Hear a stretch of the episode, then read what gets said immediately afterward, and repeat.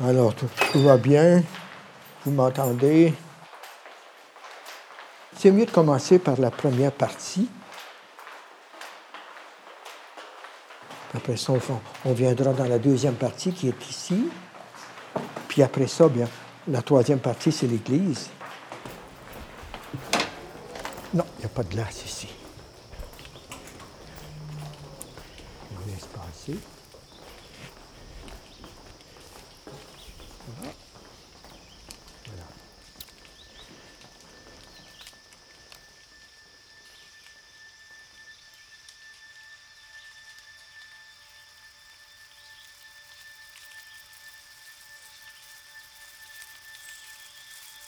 Je pense que les moines, on vit beaucoup plus proche de la nature que la plupart des gens. On est beaucoup plus habitué à entendre les sons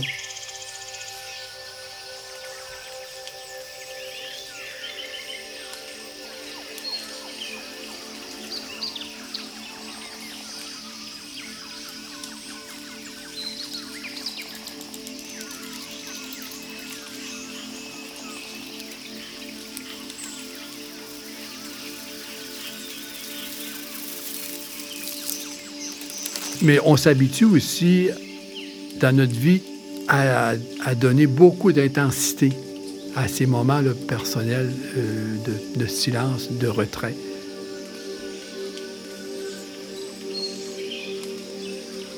Avec encore beaucoup plus d'attention, de, d'en profiter, d'en jouir, de se rendre compte que là, on a un moment de tranquillité.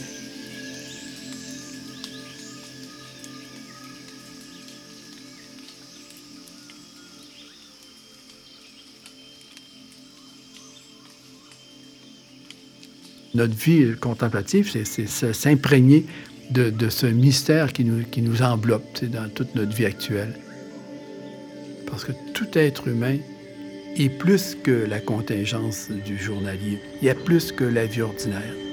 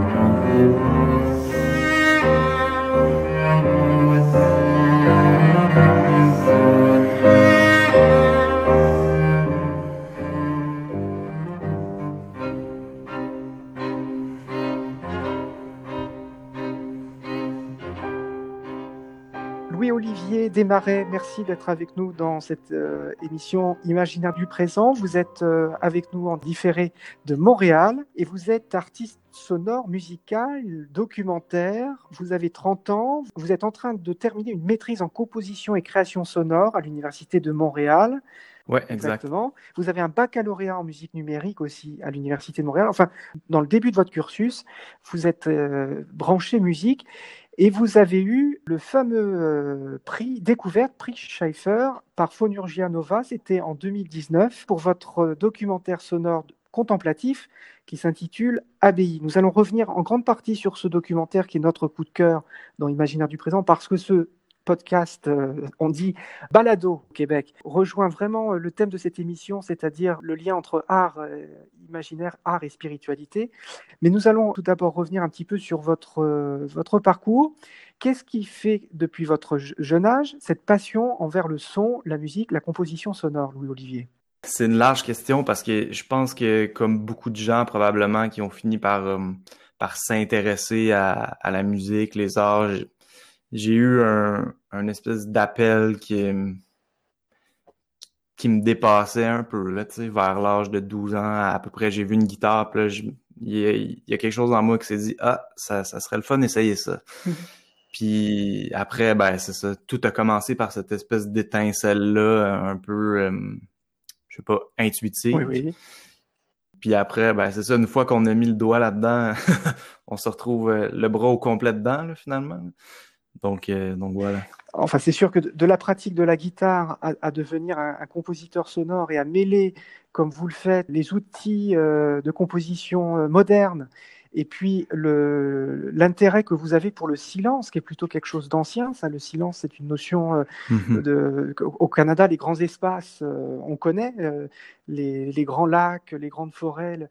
Et pourquoi avoir eu, là aussi, je pense que vous allez me dire, c'est un appel. Pourquoi vous êtes dirigé pour votre, ce premier documentaire dans un lieu spirituel, un lieu d'enfermement, un lieu qui apparaît fermé aux profanes? Je crois que c'est lors d'un séjour que vous avez fait avec votre mère déjà en étant jeune dans cette abbaye qui est située. Vous pouvez nous rappeler où est située cette abbaye euh, au Canada? Ouais, c'est euh, situé euh, sur le bord d'un lac, le lac Memphrey Magog, qui est dans une région qui s'appelle l'Estrie. Donc c'est à peu près à 1h30 de Montréal en, voiture.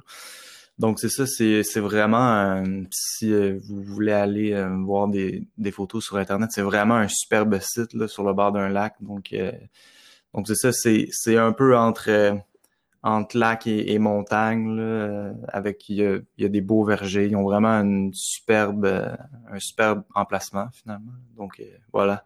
C'est un lieu où vous vous êtes senti bien et vous avez voulu y retourner cette fois après avoir fait une retraite avec votre mère, y retourner seul plusieurs fois pour aller à la rencontre de ces moines et de leur univers sonore quotidien finalement. Ouais, c'est ça. En fait, on dirait que ce qui s'est passé quand je suis allé là enfant, c'est qu'il y avait quelque chose qui m'avait fasciné dans, dans cette espèce de vie-là, un peu, euh, c'est tellement hors norme, c'est tellement un peu euh, à l'encontre de tout ce qu'on connaît que ça m'avait frappé, même si je n'étais pas, euh, j'étais pas très intéressé parce que comme n'importe quel enfant, ça m'emmerdait un peu finalement, la, la messe puis tout ça, puis puis c'est plus tard ou dans une période, j'avais à peu près, je pense, 25 ans. Dans une période de stress, une période de, où est-ce que j'en pouvais plus vraiment, là, je me suis dit, ah, ça me ferait du bien là, de, de prendre une pause de tout. Mais c'est là que cette, cette idée-là m'était venue de d'aller faire une petite retraite là-bas de, de, trois jours. Finalement. Oui, à l'époque, vous n'aviez pas votre matériel d'enregistrement. Là, c'était juste une retraite spirituelle. Ouais, ben j'avais un petit micro là, un petit zoom que j'avais amené avec moi, mais euh, puis j'avais fait quelques prises de son, puis peut-être il y en a peut-être qui sont dans, dans le documentaire final, mais je suis pas sûr. Mais c'est vraiment lors de cette retraite là que qu'il y a quelque chose qui s'est passé pour moi parce que c'était la première fois de ma vie que, que j'étais dans un environnement comme ça, silencieux, qui est construit pour préserver ce silence-là, puis où est-ce que où est-ce que, comment je pourrais dire, la discrétion, tout ça, c'est une valeur importante. Donc, je, ça, ça m'a vraiment, euh, ça m'a vraiment fait connecter avec des zones de moi-même que je connaissais pas, tu sais, avec un, bien-être que je, que savais pas que je pouvais vivre finalement. Donc, euh, c'est vrai que ce, ce, silence, quelque part, c'est une valeur, quelque chose de rare de nos jours. Il y avait un, très beau livre d'Alain Corbin qui s'appelle Histoire du silence. Ça m'a fait penser votre documentaire ABI sur sur ce livre. Je vous en lis quelques extraits. Le silence n'est pas seulement absence de bruit, nous l'avons presque oublié. Les repères auditifs se sont dénaturés, affaiblis, désacralisés la peur, voire l'effroi suscité par le silence se sont intensifiés. Désormais, il est difficile de faire silence, ce qui empêche d'entendre cette parole intérieure qui calme et qui apaise. La société enjoint de se plier au bruit afin d'être partie du tout plutôt que de se tenir à l'écoute de soi. Ainsi se trouve modifiée la structure même de l'individu. C'est un petit peu ardu, mais ce qu'il explique, c'est que finalement, le silence est devenu euh, un, bijou euh, rare actuellement. Mmh. Ah non, je je, ne saurais pas être plus d'accord avec cette euh, avec cette citation-là parce que c'est vrai qu'on a tendance à se méfier du silence, mais le silence peut être source de grande libération aussi, je pense. Là. Puis malheureusement, on je sais pas si c'est comme ça chez vous, mais ici, on, a tendance à, à vouloir tout le temps remplir, là, au lieu de retirer un peu puis ah, d'être plus, plus dans le retrait. Là, donc, euh, ouais. Oui, oui. Je crois que dans votre manière de vivre, vous pratiquez le yoga aussi. Hein J'ai lu ça. Ouais. Oui, oui, oui. Ouais, exact. Donc, il y a, y, a, y a, une philosophie de vie dans, dans, dans votre parcours d'artiste. On revient hein, sur ABI. ABI, euh, c'est un défi qui a été euh, réussi pour tous ceux qui ont écouté à Imaginaire du présent cette, cette belle œuvre, qui est magnifique, parce qu'elle elle a réussi ce, ce, pari d'enregistrer ce silence au travers, même dans, les moindres détails, c'est-à-dire à travers le, vent, des, des, forces invisibles, des forces qui ramènent euh, un peu au sacré aussi, euh, que mhm. vous avez su euh, capter comme ça. Ça a dû demander quand même un travail d'immersion de, vous-même, de, de, repli et de patience extraordinaire. Vous avez dû passer des heures et des heures avant d'en ressortir euh, la petite perle, là, le, le, le, vent qui passe, la neige, parce qu'il y avait des conditions climatiques qui étaient difficiles aussi lors de, votre enregistrement, je crois. Ben, c'est ça, c'est... Euh, en fait, oui, ça a été un, travail très, très long et très... Euh, c'était quasiment comme un projet de vie un peu parce que je suis allé pour, pour ça, je pense, en 12 et 15, et 15 fois, là, je me, je me rappelle pas, mais, mais pas chaque fois pour, pour enregistrer, là, mais mais des fois c'était pour composer parce que c'était important pour moi de, de composer en étant sur place. Oui. Puis aussi, je suis allé euh, parce que c'est ça. Il y, a un, il y a un moment dans le processus où est-ce que je me suis rendu compte que j'étais trop isolé du, de la communauté qui était le sujet que je voulais traiter, en fait. Ah, ah oui. c'est ça. Il vous manquait des voix, des témoignages, peut-être des, euh, de l'humain dans, dans, dans, ce lieu hostile et froid, peut-être quand il n'y a plus d'hommes. Les, les, les, habits, ça peut être un peu froid, un peu ancien, un peu austère. Il a fallu mettre un peu plus d'humanité dans tout cela, non? Ouais, mais en fait, moi, ce, qui me manquait, c'était, c'était pas tant l'humanité parce que j'avais fait des entrevues déjà avec les moines, puis ça, c'était, c'était correct, mais c'était moi-même en tant que documentariste par rapport à mon sujet. Oui. Je, sentais que j'étais pas que j'étais pas euh, comment je pourrais dire 100% immergé dedans donc c'est là que j'ai décidé de faire une retraite là de deux semaines c'était carrément ce qu'ils appelle un, stage monastique. Là. Donc, j'ai, je suis allé là pour vraiment vivre au rythme de la communauté puis vivre avec eux, finalement. Oui. Puis ça, euh, ça m'a permis, je pense, d'être. Euh, tu sais, de. de d'être accepté aussi, peut-être d'être accepté d'être accepté en, en, tant que comme et plus qu'artiste aussi. De, de vous, partagiez les moments communs, des repas, Ouais, ouais. Hein, c'est ça, ça, ça, a dû être un, moment où ils vous ont peut-être fait confiance aussi pour enregistrer des voix. Parce qu'il y a des témoignages, on voit, ils vous ouvrent leurs portes, ils vous ouvrent des, des endroits euh, qui sont intimes pour eux. Donc vous avez su gagner leur confiance. Il y a aussi cette, euh, cet intérêt pour les, la dimension sonore, donner du relief, et Dieu sait s'il y en a, c'est le cas de le dire, du relief dans ce documentaire.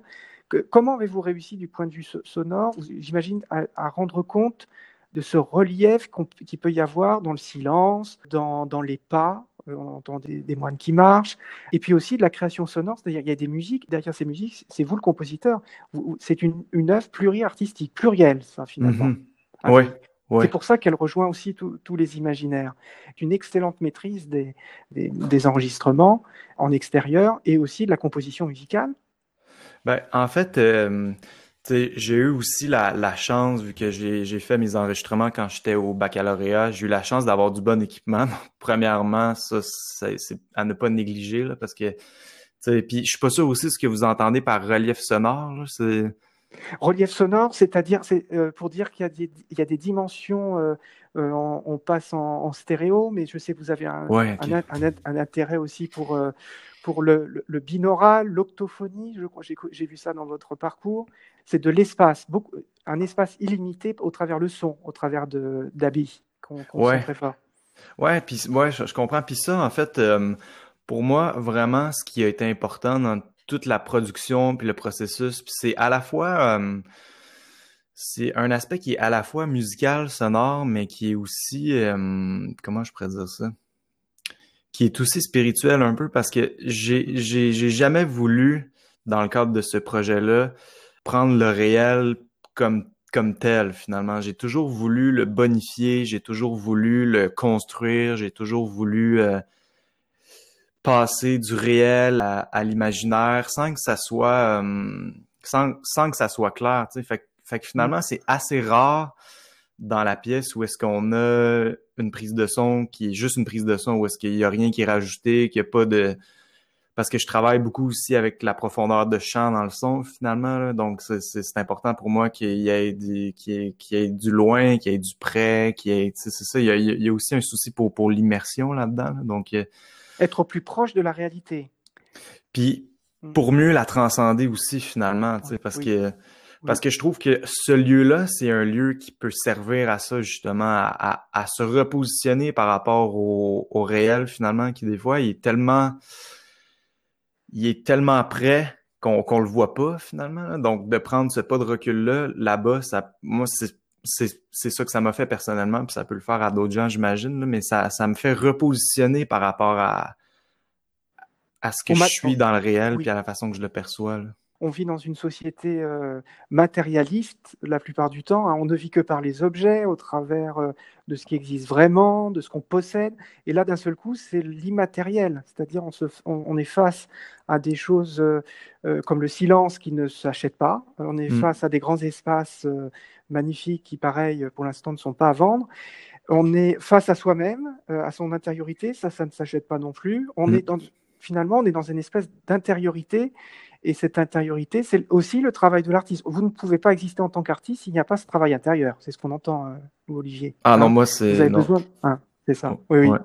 Vous étiez comme dans une résidence, un peu dans. On, parle de résidence. Vous connaissez l'expression euh, Je pense que ça doit être le cas aussi au Canada. Une, une, résidence d'artiste, c'est quand on s'immerge pendant un certain temps dans un lieu, qu'on est en travail d'écriture.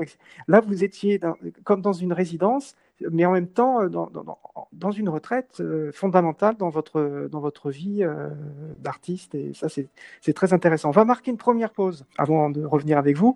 Vous avez choisi, c'est votre coup de cœur Arvo Part avec Tabula Rasa. Est-ce que vous pouvez nous expliquer quel est votre intérêt pour cet artiste, Arvo, Arvo Part? Ah ouais, ça, ça, ça, peut prendre du temps, malheureusement. c'est pas grave, on a du temps. C'est un, une émission qui dure une heure. Donc ok, c'est bon. ben, c'est ça. En fait, ce compositeur-là, pour moi, surtout en ce moment, dans la démarche que je suis, euh, il est très, très, très, très important pour de multiples, euh, pour, de multiples raisons. Puis, entre autres, c'est un compositeur qui est parvenu à mon idéal, à ce que j'aimerais devenir finalement, parce que lui, il est beaucoup dans cette jonction-là de l'artistique, du musical et du spirituel, puis il est, aussi dans, dans la jonction entre entre modernité et tradition, un peu dans, dans son langage musical. Puis il réussit à faire de l'inouï, mais qui peut faire que pour n'importe qui qui l'entend, qui peut sonner familier. Il y, a, il y, a comme cette espèce de paradoxe-là que je trouve très beau. Oui. Ouais. Puis je trouve qu'il s'adresse au meilleur des gens dans, dans la façon qu'il fait sa musique parce que c'est pas une musique qui est qui est écrite pour plaire. C'est pas une musique qui, qui est écrite euh, pour vendre quelque chose. C'est une musique qui est, qui, est, qui, est, écrite pour parler de son humanité puis tout ça. Puis c'est accessible à n'importe qui. On n'est pas obligé d'avoir un diplôme pour comprendre c'est quoi. oui, oui, oui. C'est ça que je trouve très beau là, dans, dans cette démarche-là. Oui, on, on rentre euh, comme dans un film, finalement. On ferme les yeux et on rentre, ça y est, notre imaginaire est, est en action, est en éveil. C'est un compositeur, il est de l'Europe, je crois. En fait, c'est un Estonien, mais il a vécu en Allemagne euh, ah, très longtemps parce qu'il a été obligé de s'exiler à cause de que sa musique n'était pas admise en URSS. Là, mais... Donc là, il y, y a, aussi un, une résistance, euh, un, un, artiste résistant. Absolument. On va, on va l'écouter et on se retrouve tout de suite, tout de suite après, Olivier. Merci beaucoup pour cette présentation. Merci.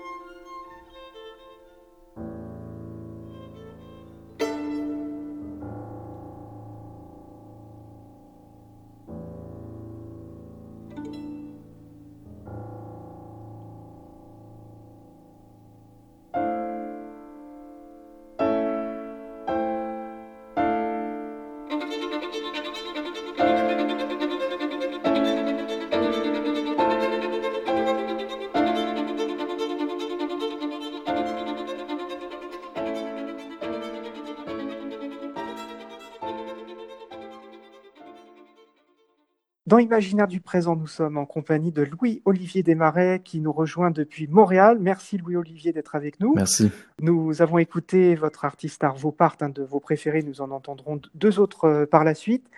Nous parlons d'Abbaye, Abbaye, ce documentaire sonore qui nous plonge au travers d'une euh, abbaye euh, en plein cœur du, du, Canada, à une heure et demie de route euh, de, de, Montréal, où vous avez donc réalisé ce, ce, documentaire sonore qui a eu le prix, je rappelle plus, plusieurs prix, mais notamment le lauréat du prix découverte Pierre Schaeffer, qui était finaliste au prix festival Longueur d'onde de Brest en 2019. Il a été diffusé sur euh, RTBF aussi en, en 2019. Est-ce que c'est dur de trouver un diffuseur pour un, un documentaire? Vous avez pu le diffuser facilement? Non, non. non. non, non.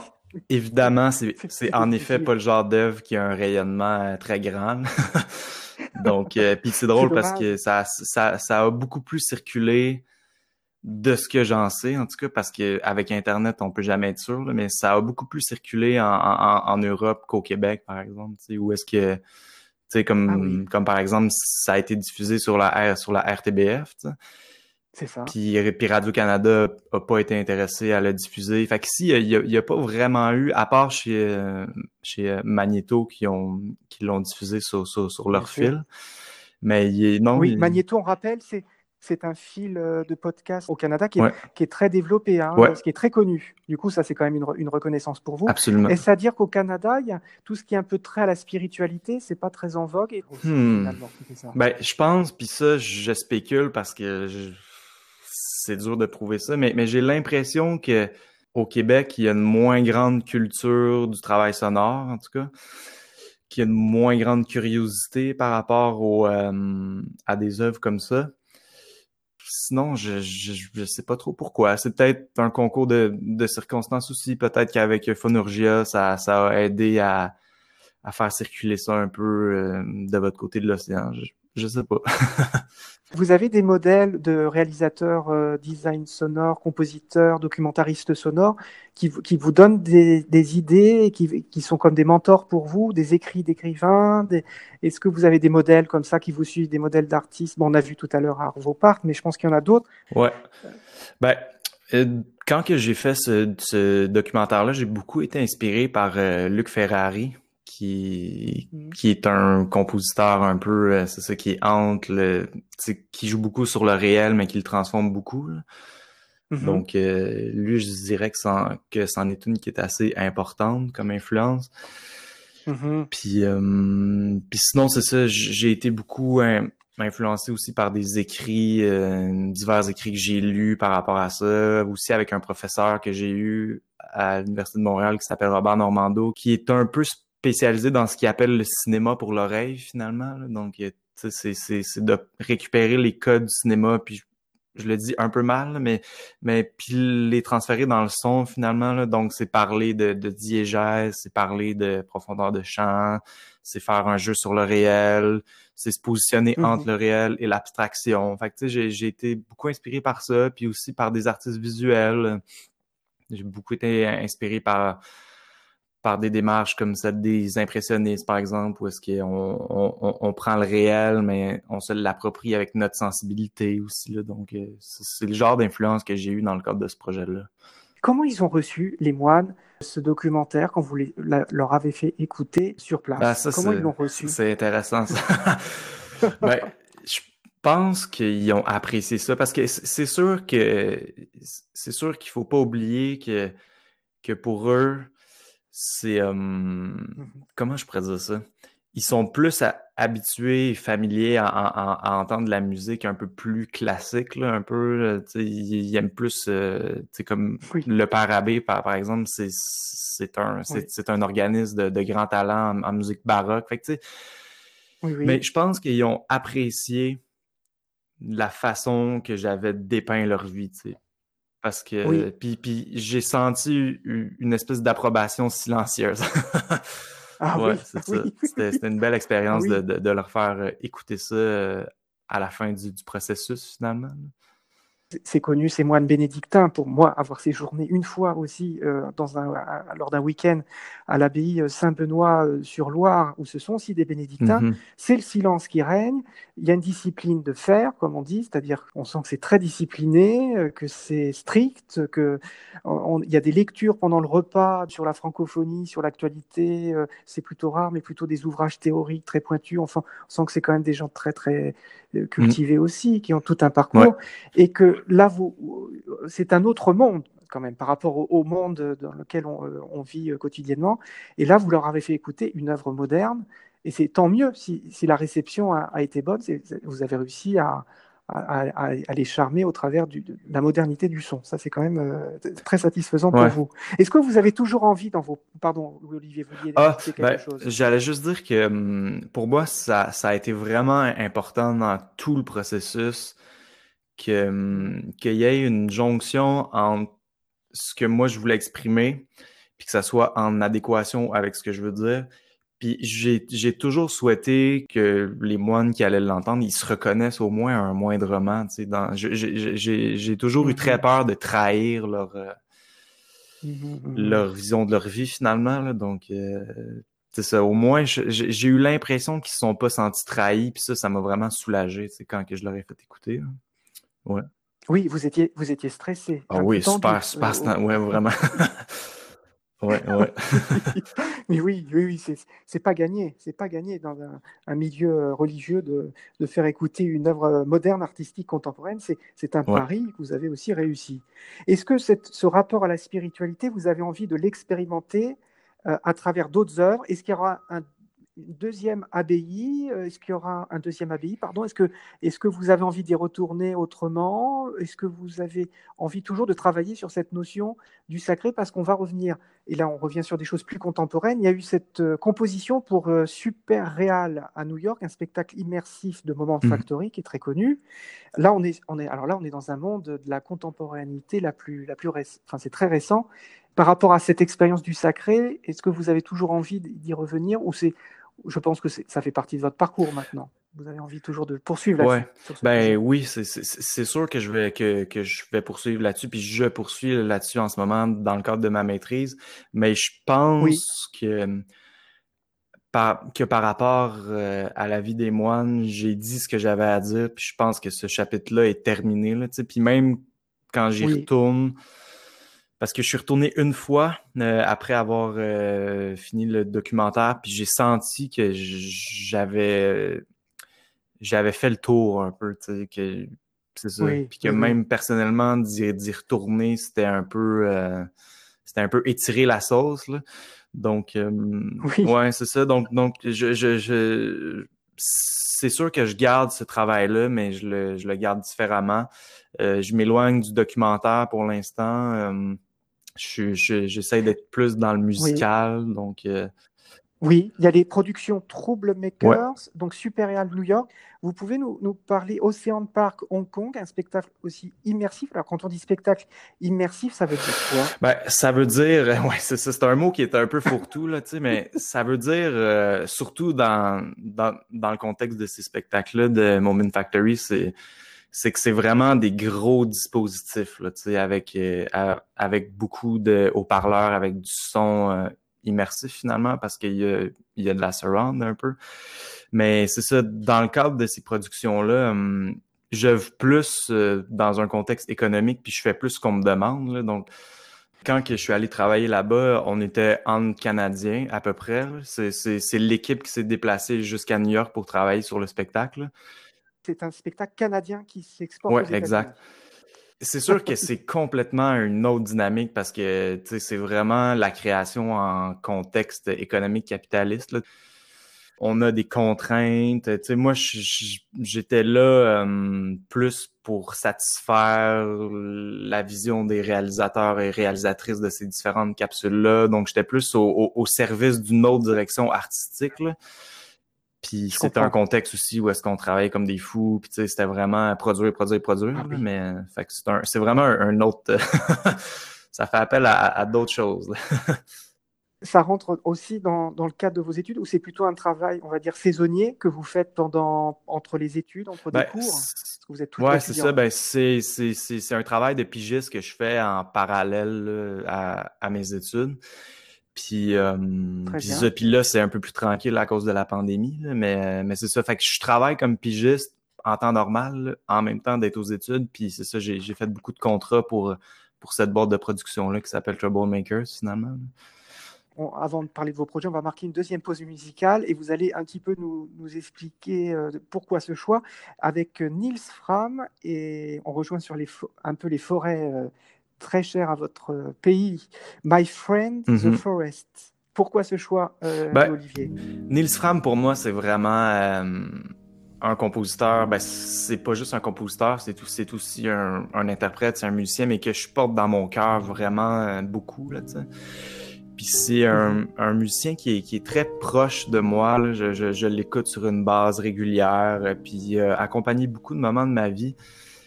Puis je sais pas mm-hmm. pourquoi, il y a quelque chose dans sa musique qui me rejoint profondément. Puis j'ai choisi ce titre-là. Euh, J'aurais pu en choisir d'autres, mais je trouvais que je trouvais qu'il y, a, y a quelque chose dans ce titre-là de, très intéressant dans le, dans le rapport entre le développement du langage harmonique, l'interprétation. Il y a aussi une profondeur dans, dans, dans le son, dans la façon qu'il enregistre le piano. on n'est pas juste dans de l'interprétation euh, classique. Là. Il y a aussi un travail sur le sonore là-dedans et sur, sur l'imaginaire. Donc, euh, donc c'est pour ça que j'ai choisi cette, cette pièce-là en particulier. Ouais.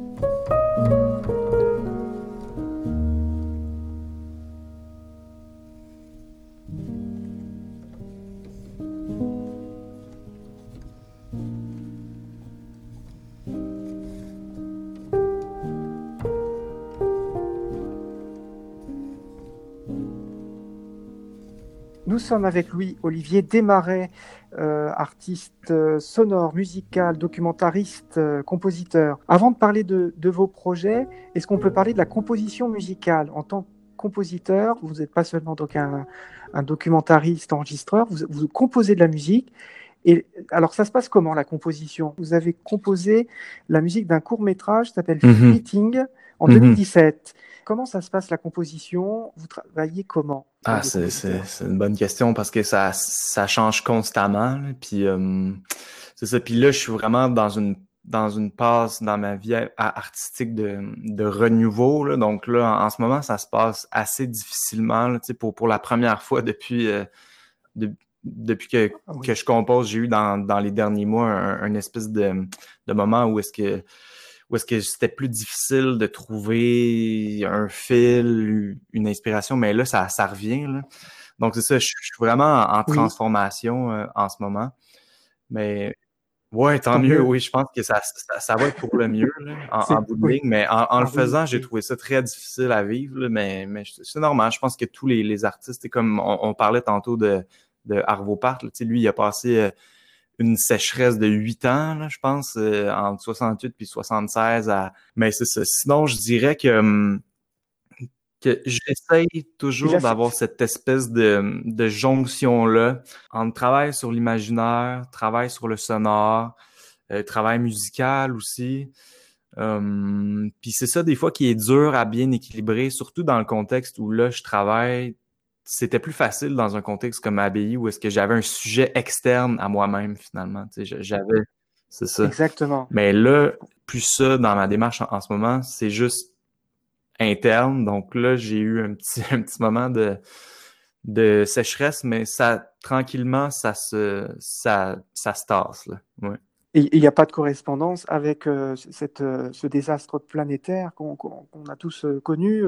C'est c'est pas forcément en lien avec le, corona. Ça a beaucoup impacté chaque individu hein, dans son intériorité, ça, ce coronavirus. Peut-être qu'au Canada, petite parenthèse, à Montréal, comment vous avez vécu cette période, Louis-Olivier Des- Desmarais, de, de crise sanitaire mondiale? Vous êtes beaucoup moins impacté que les, États-Unis. D'Amérique, ouais, mais c'est ça, Mon- Montréal, on a eu un, un espèce de drôle de statut parce que on, au Canada, généralement, j'ai l'impression qu'on s'en est bien tiré, mais Montréal, on a vraiment été le, le, le, le- le point chaud au pays là, de, de toute cette pandémie-là. Donc, euh, donc c'est ça, je dirais que euh, moi, je, je, je l'ai vécu personnellement quand même, puis c'est paradoxal parce que, règle générale, j'ai pas de problème à être, à être isolé, puis je, même que je recherche ça. Mais pour une raison, Oui. pour une raison que j'ignore, euh, je l'ai vécu relativement difficilement. Puis ça, je pense que ça a eu un, un impact aussi Mm. sur euh, sur ce que je disais tantôt de, de crise artistique. Un peu, ça m'a beaucoup déconcentré. Ça m'a beaucoup mis dans l'anxiété par rapport au futur, par rapport à plein de choses. Donc ça, c'est ça. Mhm, ça, ça a eu mhm. cet impact-là sur moi. On va recréer une. Avant de revenir sur vos projets et ce qui va, ce qui va venir là actuellement pour l'année 2020, euh, vous avez certainement des idées. On, on vous souhaite bien sûr de, de réussir ce cursus et de le boucler, de maîtrise en composition et création sonore à l'Université de, de Montréal. Vous avez un, un mémoire, j'imagine, à, à rédiger pour finir ce, Ouais. ce travail? Sous la direction d'un professeur qui est peut-être dans, dans ce domaine, là précisément, de, de création euh, musicale Mhm. et documentaire. Ouais, c'est ça. J'ai un mémoire à faire. Puis c'est sous la direction de Georges Forget, qui est mon, qui est mon directeur de maîtrise. Ouais. On va revenir sur ce cursus, la fin de ce cursus, et puis ce qui va se passer la- l'année prochaine, parce que je crois que ce cursus se termine Ouais. quand même jusqu'en 2021. Le dernier coup de cœur, c'est Ben Frost, Theory of Ma- Machines. Excusez-moi, Mm. l'accent est très, très mauvais. Et pourquoi, pourquoi ce coup de cœur Ben, euh, C'était pour ben c'est ça, ça encore une fois il y, a, il y a des multiples raisons mais c'était un peu pour équilibrer les deux autres choix parce que j'ai ce côté-là aussi très rock and roll puis euh, puis pour moi c'est important d'équilibrer la relative paix, la relative beauté qu'il y a dans les deux autres titres par cette espèce de montée-là d'intensité qui pour moi est, est très importante, là, de ne pas être juste dans, dans la beauté puis dans le sublime, mais d'être aussi dans, dans le cœur, dans l'intensité. Pour moi, ce, ce titre-là, c'est aussi un titre que j'écoute quand je sens que j'ai besoin d'être un peu plus euh, un peu plus en avant, d'être- un peu plus ac- proactif, d'être un peu plus euh, d'avoir plus de volonté. Il, y a vraiment un fait que c'est ça, c'était pour équilibrer un peu euh, mes deux autres choix. Puis c'est aussi une pièce que, j'adore. C'est pour ça.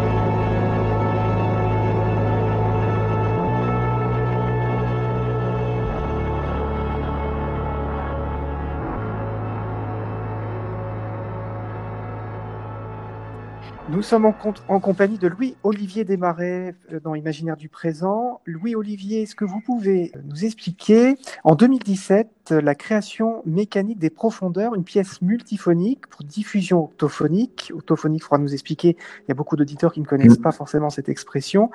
Une pièce composée à l'origine, euh, donc je le dis pour cette diffusion-là, mais aussi pour une contemplation sur l'espace du cœur un effet psychologique, on a l'impression thérapeutique grâce au son et peut-être un travail aussi sur soi et sur la relaxation. Vous pouvez nous expliquer qu'est-ce que c'est que mécanique des profondeurs Oui, ben en fait, euh, c'est parti d'un exercice de contemplation que je fais dans ma démarche euh, de yoga slash méditation, où est-ce qu'on est amené à, à se remémorer d'une façon très intuitive et sans rien forcer euh, des souvenirs qu'on a pu avoir dans nos vies. Puis le fait de, de faire cet exercice-là m'a beaucoup aidé, moi, personnellement, à, exorciser bizarrement des, des, vieilles blessures, finalement, même s'il en reste encore beaucoup à guérir. c'est comme tout le monde, j'imagine.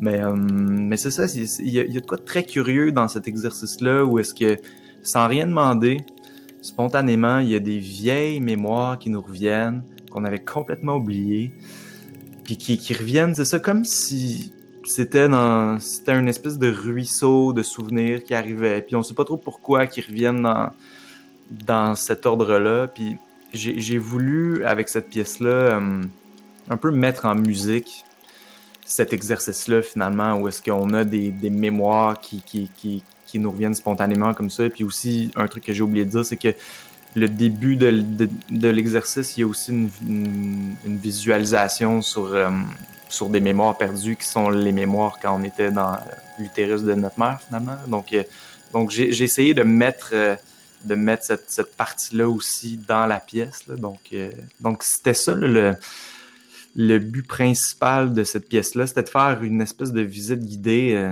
de ces souvenirs-là, finalement. Ouais, autant que possible.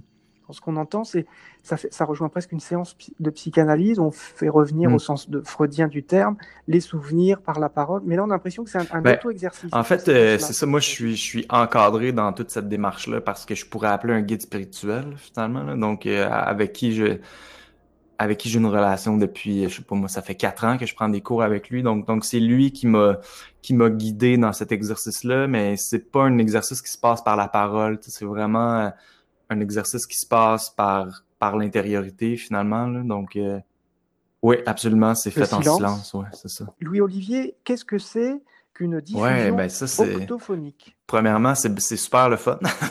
Parce que c'est qu'au lieu d'être en stéréo, à deux haut-parleurs, ben, on en a huit qui sont placés en cercle autour des auditrices et auditeurs.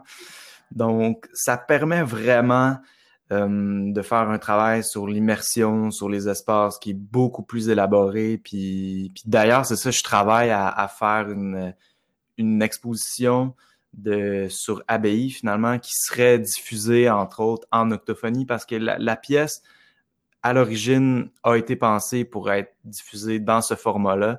Parce que c'est vraiment dans ce format-là qu'on peut ressentir le plus l'imaginaire, les imaginaires, finalement.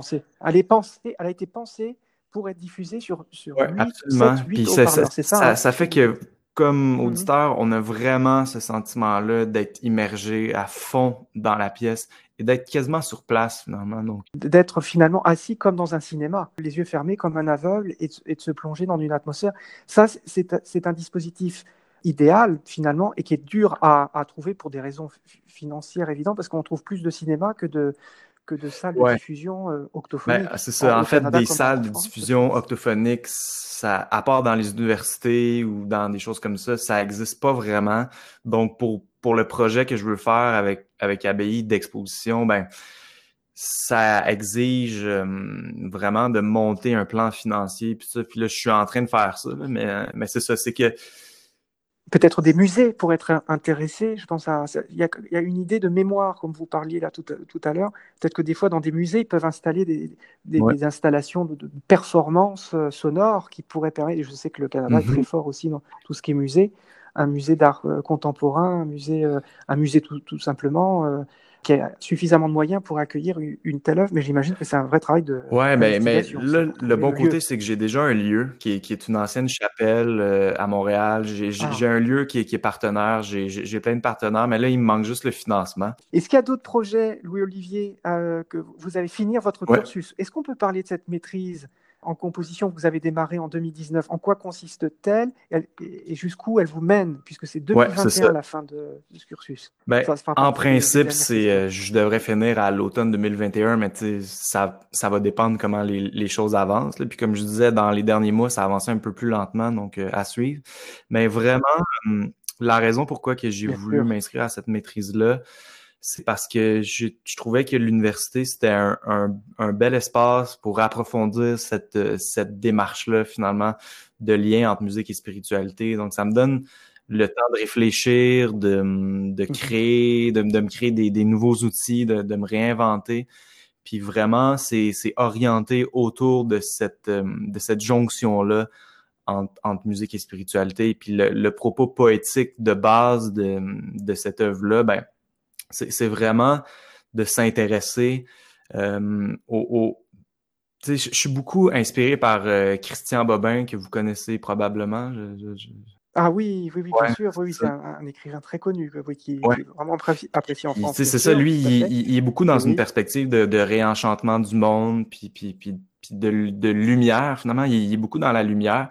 Puis j'ai envie de d'un peu faire une démarche similaire, mais en musique, là, de, réenchantement de ma propre pratique, de mettre la lumière intérieure en, en musique finalement. Donc, euh, donc c'est ça.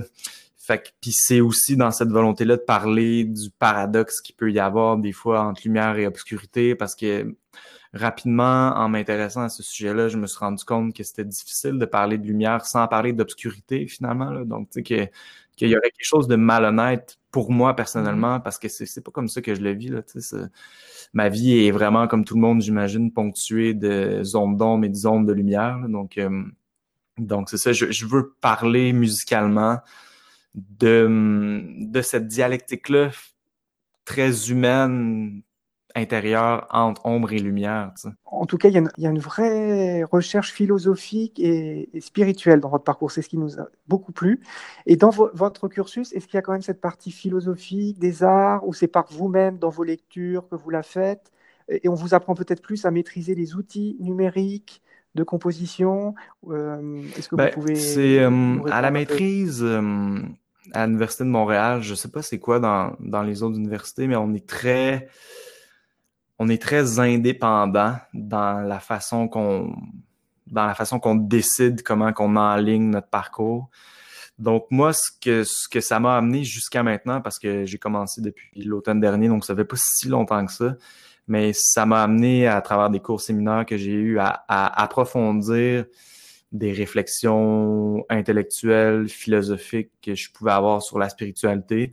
Aussi, sur la place des compositrices et compositeurs dans notre monde d'aujourd'hui, parce que c'est il y, a vraiment une certaine fracture là, entre entre les artistes d'aujourd'hui et le grand public. Là, puis il y a une foule de, de facteurs qui sont responsables de tout ça, mais ça, ça m'a aidé à mieux à mieux comprendre ces, sentiments-là que je pouvais avoir comme compositeur des fois, parce que je me sens aussi euh, comment je pourrais dire ça? Je, je, je, je, me sens pas nécessairement dans mon environnement toujours dans une université parce que hum, je trouve qu'il y a quelque chose des fois dans la réflexion qui tourne à vide.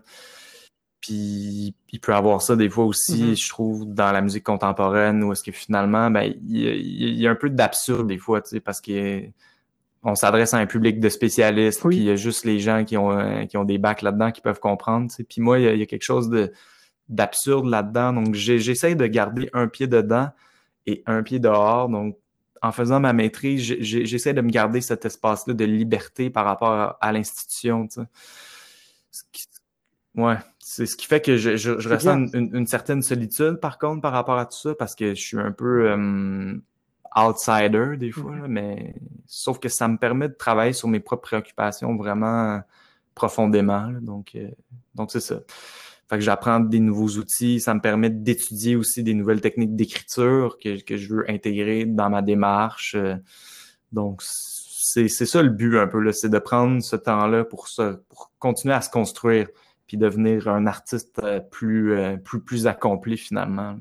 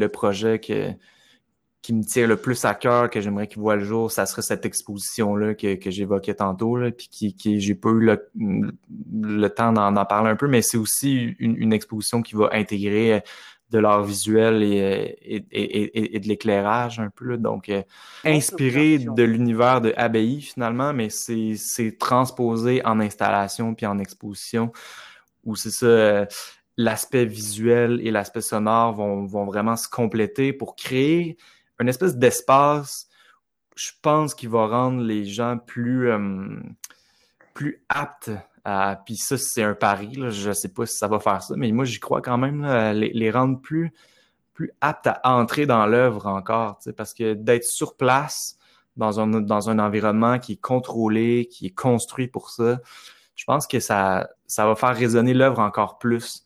Donc, ça, pour moi, si ça peut voir le jour, ça serait la, ça serait la, la, dernière pierre à mettre sur, ce projet-là pour que je le considère comme étant accompli et finalisé. Donc, j'aimerais ça pouvoir le présenter finalement dans sa version euh, la plus aboutie. Donc, c'est pour, ça que ça me tient à cœur, ce projet-là. On a souvenir de, de, séances d'écoute dans un conservatoire au sud de Paris où il y avait été installé bon, un système un peu, je pense, qui ressemble à la diffusion octophonique. ils avaient mis tout le monde, je crois, dans, presque dans la semi-obscurité. Ils avaient mis aussi des, des, tapis où les gens pouvaient s'allonger et pour pouvoir s'immerger encore plus dans, dans l'œuvre, parce que la, la dimension du rêve, elle, est très présente dans l'abbaye. Entre la dimension onirique, on est plongé comme dans un, un, rêve, un beau rêve de, de paroles qui surgissent d'un lieu euh, retiré du monde, euh, avec des, forces de la nature qui, viennent et qui partent. Et c'est comme un, rêve, euh, un beau rêve qu'on fait grâce à, vous dans ah vie. Donc, merci beaucoup. Ça me touche, merci. et c'est ainsi que va, va s'achever cette émission. On renvoie nos auditeurs J'espère qu'il y en aura un certain nombre du Québec à www.louiseaudesmarais.com où on voit tout votre parcours et vos contacts pour vous joindre s'il y a des partenariats à, créer avec vous. Et merci beaucoup d'avoir consacré ce temps à, ce magazine en France. Vous nous parliez depuis Montréal et on souhaite plein de bonnes choses à nos amis canadiens. Merci beaucoup, Olivier, merci à vous. Merci beaucoup.